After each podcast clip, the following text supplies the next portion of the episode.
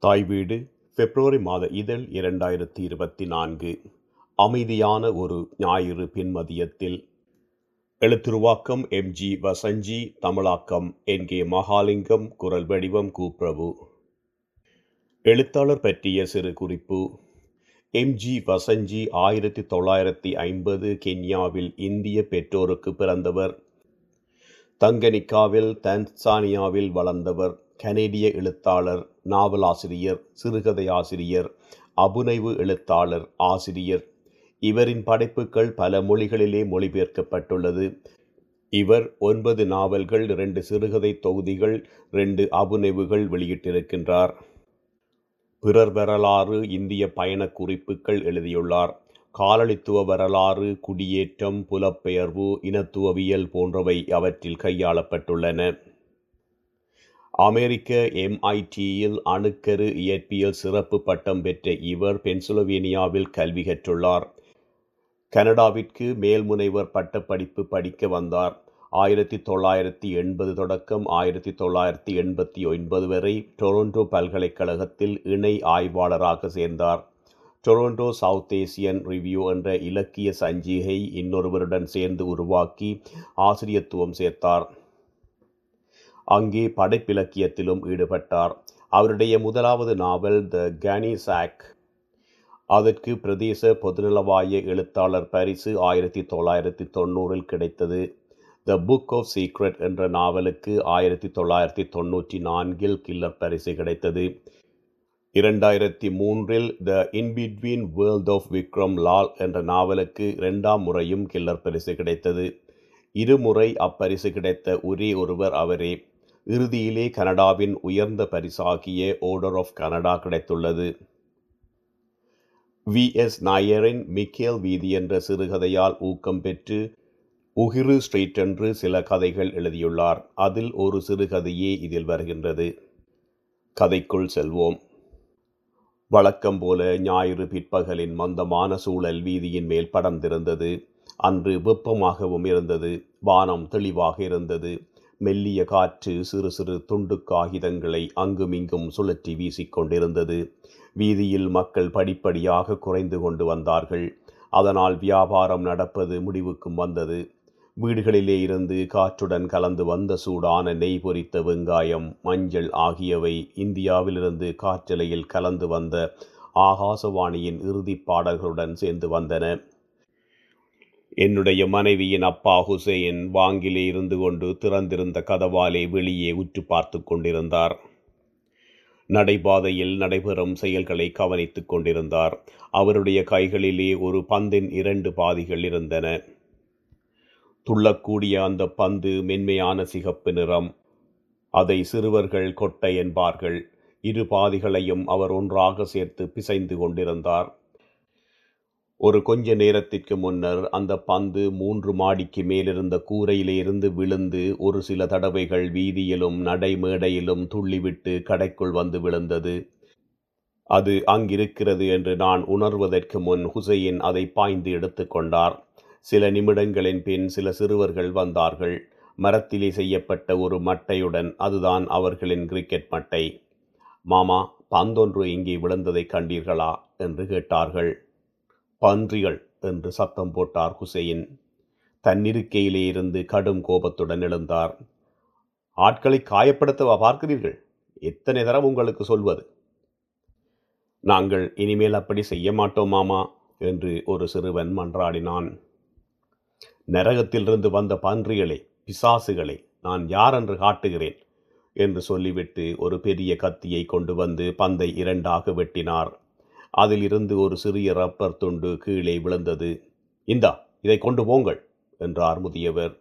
அவருடைய கையிலே மிஞ்சி இருந்த பந்தின் பாதிகளை பார்த்துவிட்டு அவர்கள் கடையை விட்டு துக்கத்துடன் வெளியே சென்றார்கள். சிறுவர்கள் அவரை ஜெர்மன் என்றுதான் அழைப்பார்கள். ஏனென்றால் அவர் தன்னால் ஜெர்மன் மொழியில் பேச முடியும் என்று சொல்லுவார்.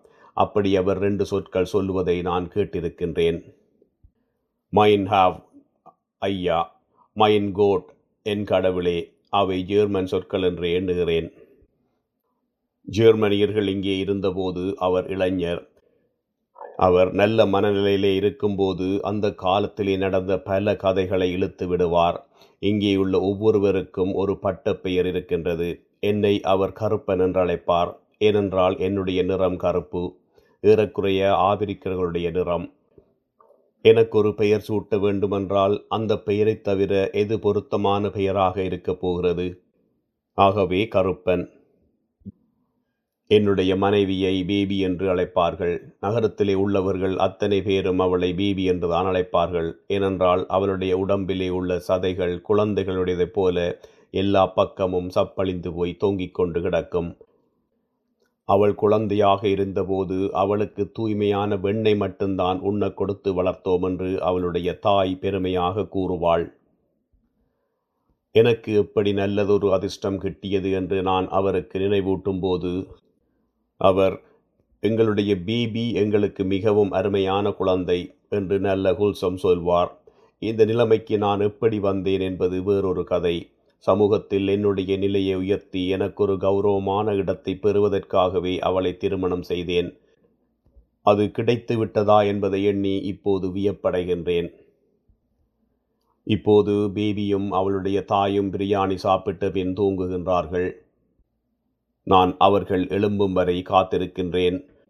கடை வழக்கம் போல அரைவாசி பூட்டப்பட்டிருக்கின்றது. அமைதியான ஞாயிறு பின்மதியம் எப்பொழுதுமே என்னுடையது. நிழல் எப்பொழுதுமே சுகமும் இனிமையும் நிறைந்தது. நகரமும் தூங்கிக் கொண்டிருந்தது. நான் சாய்மன கதிரையிலிருந்து சண்டே ஸ்டாண்ட் பத்திரிகையை பத்தி பத்தியாக வாசித்து முடித்தேன்.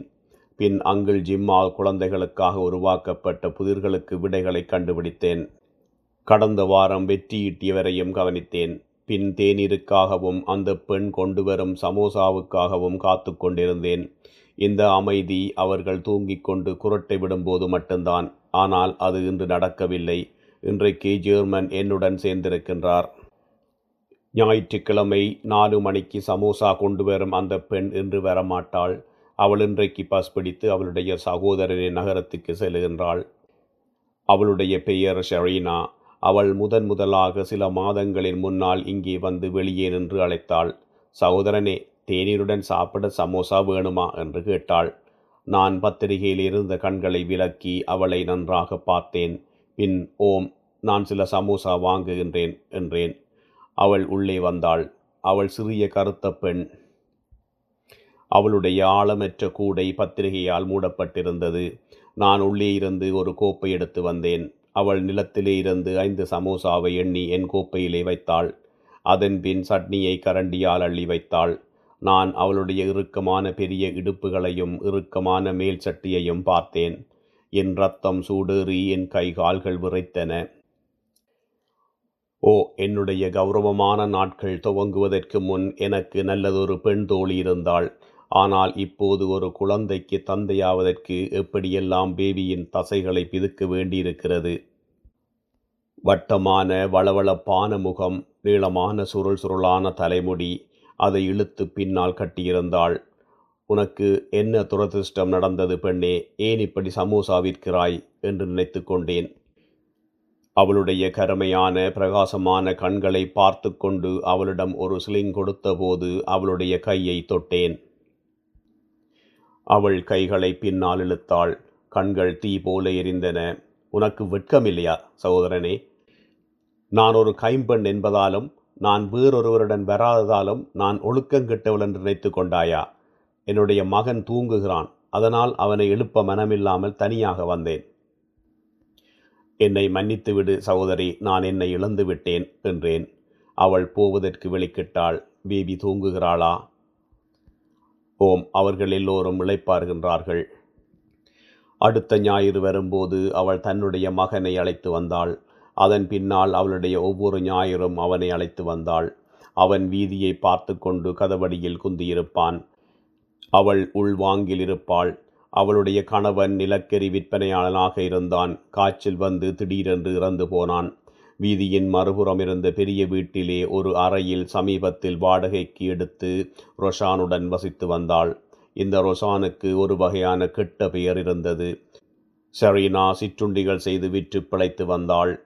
அவளே அவற்றையெல்லாம் தயாரித்தாள். அவளுடைய மகன் அமீன் ஒவ்வொரு இடத்திற்கும் தூக்கி கொண்டு போவதற்கு உதவி செய்தான். அமீனுக்கு பத்து வயது. அத்துடன் நோயாளி. ஆச்சரியப்படும் வகையிலே நல்ல நிறம். நிலக்கரி விற்பவன் அத்தனை நிறமுள்ளவன் அல்ல அமீன் படியிலே இருந்து அங்குமிங்கும் பார்த்து கொண்டிருப்பதை பலமுறை பார்த்திருக்கிறேன். எப்போது அவன் இறங்கி களவெடுக்கவோ தரகு வேலை பார்க்கவோ காலையில் எங்களிடம் ரொட்டி முடிந்தவுடன் நான் வீதிகளை கடந்து போய் சுட சுட விற்றும் பூவா வறுத்த தேங்காய் அரிசி ரொட்டி அவளிடம் வாங்கி வருவேன். கதவு வாடிக்கையாளர்களுக்காக எப்போதும் திறந்தே இருக்கும். இருண்ட குறுகலான நடைக்கூடத்திற்கூடாக போவேன். அதன் தொங்கலில் நெருப்புக்கு பக்கத்தில் அவள் இருப்பாள். நான் கடந்து போன இடது பக்கத்திலே மூன்று அறைகள் இருந்தன. அவை திரைச்சீலை போட்டு மறைக்கப்பட்டிருந்தன. ஷரீனாவின் முகம் நிலக்கரி போல ஒளி வீசிக் கொண்டிருக்கும். அவளுடைய முகத்தில் வியர்வை தேங்கி நிற்கும். காற்றிலே வறுவலின் இனிமையான மனம் கலந்திருக்கும். சீலிங் கூரை கரியாலே மூடப்பட்டிருந்தது. உயரமில்லாத ஒரு மனையிலே அமர்ந்திருந்தாள். தலைமுடி குலைந்து சுருண்டு கிடந்தது. பாவாடையின் மடித்த ஓரத்தை அள்ளி முன்னாலே சொருகியிருந்தாள். குளைத்தமா அவளுக்கு முன்னால் சுடுவதற்கு தயாராக இருந்தது. அது மஞ்சளாக நொதித்து நுரை தள்ளியிருந்தது அதை அகப்பையால் அள்ளி முன்னால் இருந்த சிறிய தாட்சியிலே ஊற்றுவாள். பின் நீண்ட அகப்பையால் வயிறு போல ஊதி வரம்பரை குத்தி புரட்டுவாள். எண்ணெயிலே பழுப்பு நிறத்திலே மொறுமொறு என்று சூடான ரொட்டிகள் தாட்சியிலே நிறைந்துவிடும். பேபி விற்றும்பாவை மிகவும் விரும்புவாள். ஒரே நேரத்தில் இரண்டு சாப்பிடுவாள். சரீனா ஒவ்வொன்றாக எடுப்பதை நான் பார்த்து கொண்டிருப்பேன். முதலில் சுடுவதை அமீன் விற்பதற்கு எடுத்துக்கொண்டு போவான். அவன் போன பிறகு நான் என் பங்குக்கு நிற்பேன். ரொஷான் தேநீர் கொண்டு வருவாள். பிறகு இரண்டு பெண்களும் சேர்ந்து என்னை பகுடி பண்ணுவார்கள். நீ இன்றைக்கு பேபியை நேரத்துடன் விட்டுவிட்டு வந்து விட்டாயா? ஒருமுறை நான் அவ்விடத்தை விட்டு வெளியே வரும்போது ரோஷான் கதவடியிலே என்னை கண்டு எப்பொழுதாவது வீட்டில் பிரச்சனையாக இருந்தால் நீ இங்கே வரலாம் என்றாள். அவளுடைய கண்களில் ஏதோ ஒரு குறும்பும் சிரிப்பும் ஒரு பொல்லாப்பும் இருந்தது.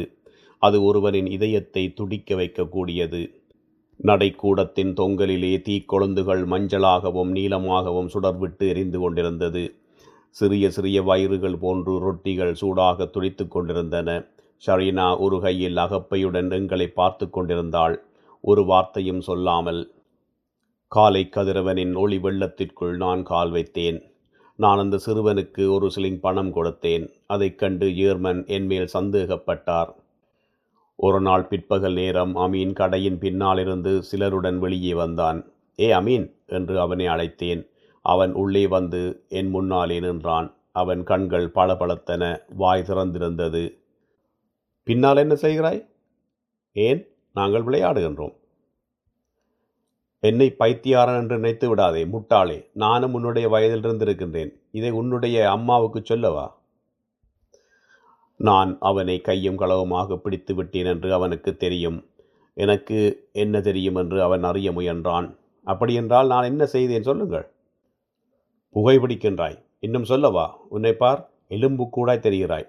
உன்னுடைய நுரையீரலையும் கருக்கி போகின்றாய். போய் கிரிக்கெட் அல்லது கால்பந்து விளையாடு. எங்களிடம் விளையாடுவதற்கு பந்தில்லை. நான் ஏன் அதை செய்தேன் என்று எனக்கு இன்னும் சரியாக தெரியாது. இந்தா இதை கொண்டு போய் சில பந்துகளை வாங்கு. பிறகு இந்த குறும்புத்தனங்களை விட்டுவிடு. நான் அவனுக்கு ஒரு சிலிங் கொடுத்தேன். அதே நேரத்தில் தான் ஜேர்மன் உள்ளே வந்தார். பாப்பா இந்த இடத்தில் விளையாட்டு திடல் ஒன்றும் இல்லை பள்ளிக்கூடம் தூரத்தில் இருக்கிறது. திடனை அணுக முடியாமல் அதை பராமரிப்பவர் இவர்களை கலைத்து விடுவார்கள். இந்த சிறுவர்களுக்கு விளையாட ஒரு இடம் வேணும் என்று சற்று குற்ற உணர்வுடன் அவருக்கு சொன்னேன். அவர்கள் பான்றிகள் எல்லோரும். அவர் வாங்கிலுக்கு போய் அளவெடுக்கும் நாடாவை எடுத்தார். இது கொஞ்சம் அதிகப்படிதான் என்று நான் நினைத்தேன். அவர்கள் உங்களுக்கு என்ன செய்து விட்டார்கள்? சற்று கூர்மையாகவே அவரை கேட்டேன். அந்த மனிதர் சவாலை ஏற்றுக்கொள்ளவில்லை. அவர்கள் எல்லோரும் பன்றிகளே என்றார் சாதாரணமாக. இருவரும் மௌனமாக எங்களுக்கு முன்னால் பார்த்தோம். நல்ல குல்சம் வெளியே வந்தார். கடையின் பின்புறம் ஒரு வேலைக்காரனை தன் அடைத்த குரலிலே பேபி கட்டளையிடுவது கேட்டது. வெளியே மந்தமாகவும் வெப்பமாகவும் இருந்தது. சில வாடிக்கையாளர்கள் வந்தார்கள். எவ்வளவு நேரம் அந்த அமைதி நீடிக்கும் என்று நான் வியந்தேன். சற்று நேரத்தின் பின் மாலை நேரத்தில் திரும்பவும் அந்த நிகழ்ச்சி வேகமெடுத்தது. பேபி மூச்சிழுத்து கொண்டு உள்ளே வந்தாள். நல்ல குல்சும் களைத்து போய் வந்தாள். ஜேர்மன் எழுந்து நின்று நடக்கப் போனார். அவர் போவதை பார்த்து நான் சந்தோஷப்பட்டேன். வாடிக்கையாளர்கள் வருவது அதிகரித்தது. குல்சும் பிரார்த்தனை பாடல்களை பாடினார். அவருடைய உறாவும் தொனியற்ற குரலில் வாங்கிலிருந்து அவரின் கைகள் உருத்திராக்க கொட்டைகளை எண்ணிக்கொண்டிருந்தன பிபி வாடிக்கையாளர்களுக்கு சாமான்களை கொடுத்து கொண்டிருந்தார். நான் சில்லறைகள் கொடுத்தேன். சாமான்களை கட்டி கொடுப்பதற்கும் உதவி செய்தேன். பேபி வாடிக்கையாளர்களுடன் நல்லபடியாக நடப்பாள். அவள் அவர்களையே உள்ளே அழைத்து வருவாள். அவர்களுடன் அன்பாக கதைப்பாள். அவர்கள் சாமான்கள் வாங்கிய பின் நல்ல மனநிலையிலே திரும்பிச் செல்வார்கள். அன்றிரவு அவள் எரிச்சலடைந்தும் புண்பட்டும் இருந்தாள். எங்களுக்கு அதிகம் தெரியாத ஒருத்தனுக்கு முழு சிலிங் கொடுப்பதா? என்னை அவள் கடிந்து நோக்கினாள். மொத்த பான் துண்டொன்றில் தடிப்பாக வெண்ணெய் பூசி அதன் மேல் ஜாமையும் பூசி எனக்கு தந்தாள். நல்ல கொல்சும் தேநீர் ஊற்றும் போது என்னை கவலையுடன் பார்த்தாள். ஜெர்மன் நக்கலாக பார்த்து கொண்டிருந்தார். தன் பான் துண்டிலே இரைச்சலுடன் தேநீரை சத்தமாக ஊற்றி நினைத்தார். நாங்கள் எங்கள் அயலாருக்கு கொஞ்சம் தர்மம் செய்ய வேண்டும் என்று என்னை தற்காத்து கொள்வது போல சொன்னேன். நாங்கள் ஒருவருக்கொருவர் உதவ வேணும். அப்போது பேபியும் குல்சமும் அமைதியாக இருந்தார்கள். முதியவர் வாய்க்குள்ளிருந்து மெல்லிய முணுமுணுப்புக்கள் வெளியே வந்தன. பாப்பா உங்களுக்கு மூளைக்குள் ரொட்டி புகுந்து விடாமல் பார்த்து கொள்ளுங்கள் என்றேன். குல்சும் எப்போதையும் விட மிகவும் கவலைப்படுவது போல இருந்தார். ஒரு நாள் காலையில் நான் இரு பெண்களுடனும் பகுடி விட்டு கதைத்து கொண்டு தேநீர் அருந்தி கொண்டு விட்டிரும்பா தாட்சியிலே பொறிப்பதை பார்த்து கொண்டிருந்த போது முதியவர் உள்ளே வந்தார். ஒருத்தருக்கு தேநீரும் கிடைக்கிறது விட்டிருப்பாவுக்காக காத்திரு கொண்டிருக்கும் போது நல்லது என்று முணுமுணுத்தார். ஓமோம் பாபா. இருங்கள். ரொஷான் என்னுடைய மாமாவுக்கு கதிரை கொண்டு வா என்றேன். அந்த இடத்திற்கு நான் தான் உரிமையாளன் என்று எவரும் நினைக்கலாம். எனக்கு இங்கே இருப்பதற்கு எண்ணமில்லை. எனக்கு ஒரு வீடு இருக்கின்றது. விட்டும்பா செய்வதற்கு இவ்வளவு நேரம் எடுக்கும் என்றால் நாங்கள் இன்னொரு இடத்துக்கு சென்றிருக்கலாம் என்றார் எரிச்சலுடன். இரண்டு பெண்களும் ஒருவரை ஒருவர் பார்த்து கொண்டார்கள். அப்போ போங்கள் என்றாள் ஷரீனா. முதியவர் தீயை பார்த்து கொண்டு நின்றார். நீ ஜமால் மேக்ஜியின் மகள் அல்லவா? என்று கேட்டார் கடைசியில். சரினா ஓம் என்றாள். தரையில் எச்சில் துப்புவது போல ஜெர்மன் தன் தொண்டையை பெரிதாக செருமினார். பின் கதவடிக்கு போய் தலையை நீட்டி எச்சிலை துப்பினார். எனக்கு உன்னுடைய அப்பாவை தெரியும் என்றார் திரும்பி வந்தபோது. அவர் எந்த நகரத்தைச் சேர்ந்தவர்? மபீகா என்று பதிலளித்தாள் அவள். அது எனக்கு தெரியும் இந்தியாவில் இந்த இடம். எனக்கு தெரியாது. குச்சோ குஜராத்தோ முத்ரா என்றார் என்னை பார்த்து தலையை ஆட்டிக்கொண்டு அவர் ஆப்பிரிக்காவுக்கு வந்தது எனக்கு ஞாபகம் இருக்கின்றது. அவள் ஒன்றுமே சொல்லவில்லை. மூன்றாம் தர குடும்பம் என்றார். நாங்கள் விட்டும்பா நிரம்பிய கூடையுடன் வெளியே வந்தபோது. அவர் எப்படி காசு சேர்த்தார் என்று உனக்கு தெரியுமா? அப்போ அவர்கள் பணக்காரர்களா? அவர் களவெடுத்த பொருட்களை வாங்கினார் மா சீனி என்று. பின் அவற்றை திரும்பவும் விற்றார் ஜெர்மனிகளுக்கு. ஒரு வருடத்தில் பெரும் போர் ஐரோப்பாவில் தொடங்கிய போது அவர் சேர்க்க வேண்டிய அத்தனை பணத்தையும் சேர்த்து விட்டார். போர் முடிந்தபோது அவர் எல்லாவற்றையும் இழந்தார். எப்படி? நாங்கள் கடையை அணிய போது அவருடைய மனநிலை மாறிவிட்டது. ஆ அவர்கள் மூன்றாம் தர குடும்பம் என்பதை நினைவில் வைத்திரு. இரவு உணவின் பின் அந்த கதையை சொன்னார். மேசையை சுத்தம் செய்யப்படாமல் கிடந்தது. நாங்கள் எல்லோரும் அதை சுற்றி இருந்தோம் யாராவது ஒருவர் எதையாவது சொல்ல ஆரம்பிப்பார்கள் என்ற எண்ணத்தில் காத்திருந்தோம். முதலில் அவர் ஒரு ஏவரை விட்டார். பிறகு தன் கேள்வியை கேட்டார். அப்படித்தான் அவர் தன் கதையை சொல்ல துவங்குவார். எப்படி ஜமால் மேக்ஜி தன் செல்வத்தை இழந்தார் குல்சா? எனக்கு தெரியாது. அதெல்லாம் எவ்வளவு காலத்தின் முன் நடந்தது? என்று முணுமுணுத்தார் நல்ல குல்சம். அப்போ இதை கேள் என்று சொல்லிவிட்டு என்னை பார்த்தார். ஆயிரத்தி தொள்ளாயிரத்தி பதினாறாம் ஆண்டு வதந்தி ஒன்று உலாவியது. ஜெர்மனியர் ஐரோப்பாவிலும் பிற இடங்களிலும் யுத்தத்தில் தோற்கின்றார்கள் என்று இங்கேயும் அந்த வதந்தியுடன் இன்னும் ஒரு சிறிய வதந்தியும் சேர்ந்து உலாவியது. அதாவது ஜெர்மன் படை வீரர்கள் வியாபார தாபனங்களை கொள்ளையடிக்கின்றார்கள் என்று. எல்லோரும் தங்கள் பணத்தையும் நகைகளையும் ஒழித்து வைக்க துவங்கினார்கள். புதைத்தும் மெத்தைக்கடியிலும் வைத்தார்கள். நான் என்ன செய்தேன் என்பதை இன்னொரு நேரம் சொல்கிறேன். ஜமாலிடம் நிறைய பணம் இருந்தது. பத்தாயிரம் ரூபாய் என்று சொல்கிறார்கள். ஐரோப்பியர்களுக்கு கூட அந்த காலத்தில் அது பெரிய ஒரு தொகை. அவனுடைய வீட்டுக்கு அருகில் பெரிய மரம் ஒன்று நின்றது. அதிலே ஆறு ஏழு தேன்கூடுகள் தொங்கின. அந்த நாட்களில் அப்படி வைத்திருப்பதுதான் ஆபிரிக்கர்களின் வழக்கம். அவர்கள் தேன்கூடுகளை வைத்திருப்பார்கள். அந்த வழக்கத்தின்படி அவர்கள் மற்றவர்களின் தேன்கூடுகளுக்கு போக மாட்டார்கள். அதை ஒருவரும் தொட முடியாது. ஜமால் தன் பணத்தை தேன்கூடுகளுக்குள் ஒழித்து வைத்தான். அங்கே அது போதிய அளவு பாதுகாப்பாக இருக்கும் என்று நினைத்து நிம்மதியாக தூங்கச் சென்றான். ஜெர்மனியர்கள் போரில் தோற்று கொண்டிருந்தார்கள். சில மாதங்களின் பின் சில ஜெர்மன் படையினர் கிராமத்திலிருந்து ஆறு ஏழு மைல்களுக்கு அப்பால் முகாமொன்றை அமைத்தனர். ஒரு நாள் அதிகாலை சில ஜெர்மன் படையினர் உணவு தேடி வெளியே சென்றார்கள். மரங்களிலே தேன்கூடுகள் தொங்கிக் கொண்டிருப்பதை அவர்கள் கண்டார்கள். தங்கள் துப்பாக்கிகளை நீட்டி அவற்றை கீழே விழுத்தினார்கள். ஜமால் மேய்ச்சி பணம் வைத்திருந்த தேன்கூடுகளும் விழுந்தன. அந்த பெண்ணின் தந்தையும் அதன் பின் ஏழையாகி இறந்து போனார். ஞாயிறு மாலைகளில் நாங்கள் கடற்கரைக்கு நடந்து போவோம். ஒரு வகையான ஒழுங்குடன் முதலிலே நல்ல குல்சும் அவருக்கு பின்னால் பேபி பேபி சத்தமாக உரத்து என்னுடன் பேசிக்கொண்டு வருவாள். ஜெர்மன் கடைசியில் நாங்கள் தெருவிலே ஊர்வலமாக போய்க் கொண்டிருக்கும் போது அழகான புதிய உடுப்புகள் போட்ட சிறுமிகள் நின்று எங்களை பார்த்து குலுங்கி குலுங்கி சிரிப்பார்கள். பேபி கோபத்துடன் அவர்களை கடுமையாக கண்டிப்பாள். எதைக்கண்டு இழிக்கிறீர்கள்? ஹிஹி தாங்கள் ஏதோ அழகானவர் என்ற நினைப்பு. ஒருத்தியின் பற்பிழைப்பார் பயமாக இருக்கிற உண்மையாகவே. கடற்கரையில் நாங்கள் இளநீர் குடிப்போம். முதியவர் கச்சான் வாங்குவார். நாங்கள் கொஞ்ச நேரம் கடற்கரையிலே உலாவுவோம். சிறுவர் சிறுமியர் மணலிலே விளையாடுவதையும் படகுகள் கடலில் மேலும் கீழும் மிதப்பதையும் துறைமுகத்திற்கு நீராவி கப்பல் வருவதையும் போவதையும் பார்த்து கொண்டு நிற்போம்.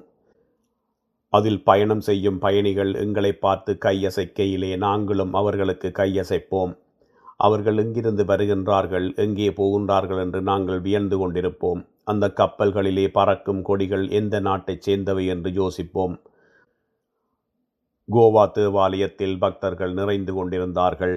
நாங்கள் வீட்டை நோக்கி மெதுவாக நடைபோட்டோம்.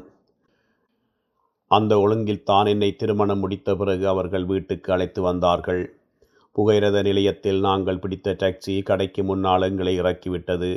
குல்சும் முன்னிருக்கையிலிருந்து இறங்கினார். பேபி எனக்கு பக்கத்தில் இருந்தார். ஜெர்மன் மறுபக்கம் இருந்தார்.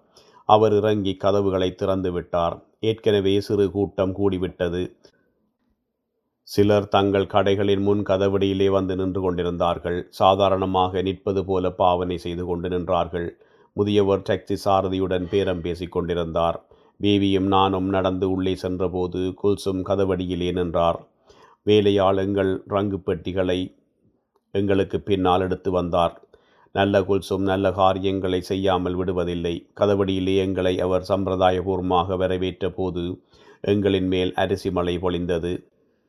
தன் விரல்களை அதிர்ஷ்டம் கிடைக்க வேண்டுமென்று எங்கள் தலையிலே சொடுக்கினார். எங்கள் வாய்க்குள் இனிப்பு பண்டத்தை திணித்தார். எங்களை பார்க்க கூடி நின்ற ஆபிரிக்க சிறுமிகள் மகிழ்ச்சியாலும் வெட்கத்தாலும் முருவலித்தார்கள் திரு மாப்பிள்ளையே இந்த இணைவு நீண்ட ஆயுளையும் பல குழந்தைகளையும் ஆசீர்வதிக்க வேண்டும் என்று வாழ்த்தினார்கள். மணமகனும் மணமகளும் முன்னே சென்று மேலும் அதிர்ஷ்டங்கள் கிடைப்பதற்காக களிமண் சட்டிகளை உடைத்தபோது குல்சும் மகிழ்ச்சியால் மெதுவாக பாடினார். இறைவன் உங்களுக்கு நீண்ட நிறைவான வாழ்க்கையை அளிக்க வேண்டும் என்று பாடினார்.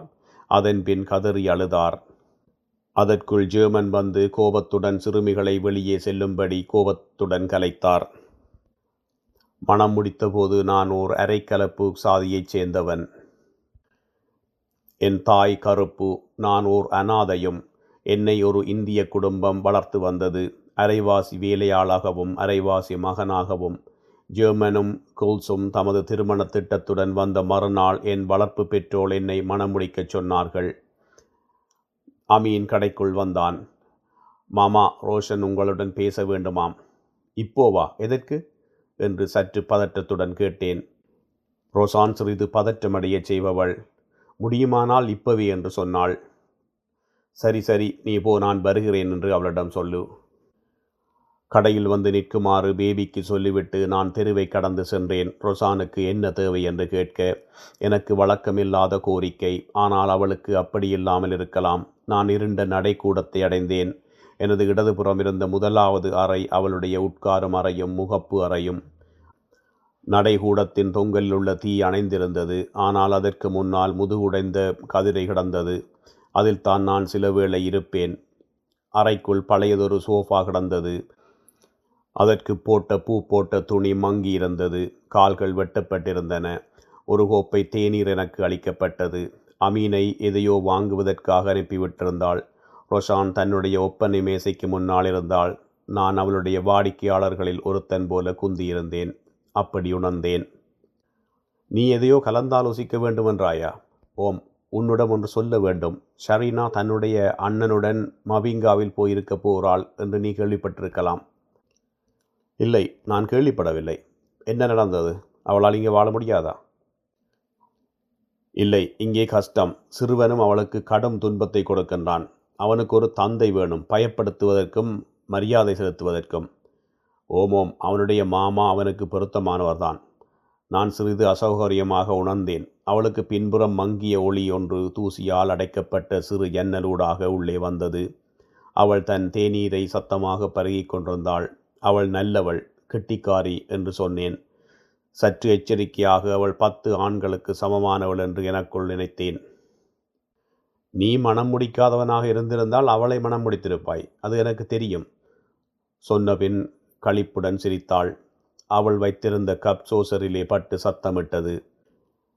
ஏன் அவளை இரண்டாவது மனைவியாக நீ ஏற்றுக்கொள்ளக்கூடாது? பகுடி பண்ணுவதற்கு இது நேரமில்லை ரொஷான். நான் கடுமையாக பதில் சொன்னேன். அவள் உண்மையாகவே பதை பதைப்புக்குள்ளாக்கி விட்டாள் நான் உன்னை பகுடி பண்ணவில்லை சகோதரனே. அவளை நீ விரும்பினாயல்லவா? அவளை ஒரு முறை தொட்டாயல்லவா? அவளை நீ மனம் முடிக்க வேணும். அவளுடன் போயிரு எனக்கு ரெண்டாவது மனைவி ஒருத்தி வேண்டாம். ரொஷான் எனக்கு பேபி இருக்கிறாள். அவளை எனக்கு போதும் என்று கடுமையாக பேசினேன். ஹோ அப்படியானா உனக்கு ஏன் குழந்தை இல்லை. சொல்லு. இவளில் உனக்கு விருப்பம். அதனால் இவளை தொட்டாய். இவள் சிறந்தவள். கூடவே நல்லவள். கருவிளமுள்ளவள். கடுமையாக உழைப்பவள். உன் பேபியைப் போல. உன்னை பற்றி மற்றவர்கள் என்ன சொல்லுகிறார்கள் தெரியுமா? உன்னை ஒரு பொண்டாட்டி தாசன் என்று அழைக்கின்றார்கள். அவளுடைய மகன் போல என்கின்றார்கள். அவளுடைய வாலை போல அவள் போகுமிடமெல்லாம் போகிறாய் என்கின்றார்கள். மூளை இல்லை அவளுடைய அக்குளுக்குள் ஒளிந்து கொள்கிறாய் என்கிறார்கள். அவள் சொன்னவை போதும் என்ற கோபத்துடன் நான் எழுந்தேன். யார் இதை சொல்லுகிறார்கள்? அவர்கள் என் முகத்துக்கு நேரே சொல்லட்டும். என் முகத்துக்கு நேரே துணிவிருந்தால் சொல்லட்டும். ஒரு முறையாவது நான் சொல்கிறேன். உனக்கு கேட்குதா? என்னுடைய முகத்துக்கு நேரே சொல்லட்டும். அவர்களை பற்றி அவர்கள் யாராக இருந்தாலும் சரி நான் என்ன நினைக்கிறேன் என்பதை அவளுக்கு சொல்லிவிட்டு நான் அவ்விடத்தை விட்டு வந்தேன். முற்றத்திற்கு பின்னால் உள்ள அறையில் வேலையால் நான் எடுத்து செல்ல இருந்த உடுப்புகளை அயன் பண்ணி கொண்டிருந்தான். அவற்றில் நான் கொண்டு வந்திருந்த மேற்சட்டைகளும் காற்சட்டைகளும் என் வளர்ப்பு பெற்றோர் அன்பளிப்பு செய்த திருமண அங்கியும் இருந்தன. இங்கே கிடைத்த எட்டு உடுப்புகளும் அதில் இல்லை. எனக்கு பின்னாலுள்ள ஒரு தட்டிலே ஒரு கட்டு பணம் இருந்தது. அது நான் உழைத்து அளித்த பங்கு. அதை அவர்கள் ஒரு மாதத்தில் எளிதாக உழைத்து விடலாம். இந்த இரண்டு பொருட்களையும் பணத்தையும் உடுப்புகளையும் ஒரு சிறிய மரப்பெட்டியிலே எடுத்துச் செல்ல விரும்பினேன். அந்த மரப்பெட்டியை கூவி விற்கும் ஒருவரிடம் வாங்கி வைத்திருந்தேன். பேபியும் கோல்ஸும் விரைவிலே எழும்பி ஞாயிறு தோறும் கடற்கரைக்கு செல்ல ஆயத்தமாவார்கள். ஆகவே எனது பயணம் விரைவாக இருக்க வேண்டும். ஆனால் ஜெர்மன் முதிய நாயொன்று எதையோ மணந்து விட்டதைப் போல உட்கார்ந்திருந்தார். பொறுமையாக ஒரு வாங்கிலே ஒரு கையில் கத்தியுடனும் மறு கையில் துண்டாடப்பட்ட பந்துடனும் குந்தியிருக்கின்றார். நான் இங்கிருந்து போவதாக இருந்தால் என்னிடம் போடுவதற்கு சில உடுப்புகளும் என் பையில் சில சிலிங் பணமும் இருக்க வேண்டும். நன்றி.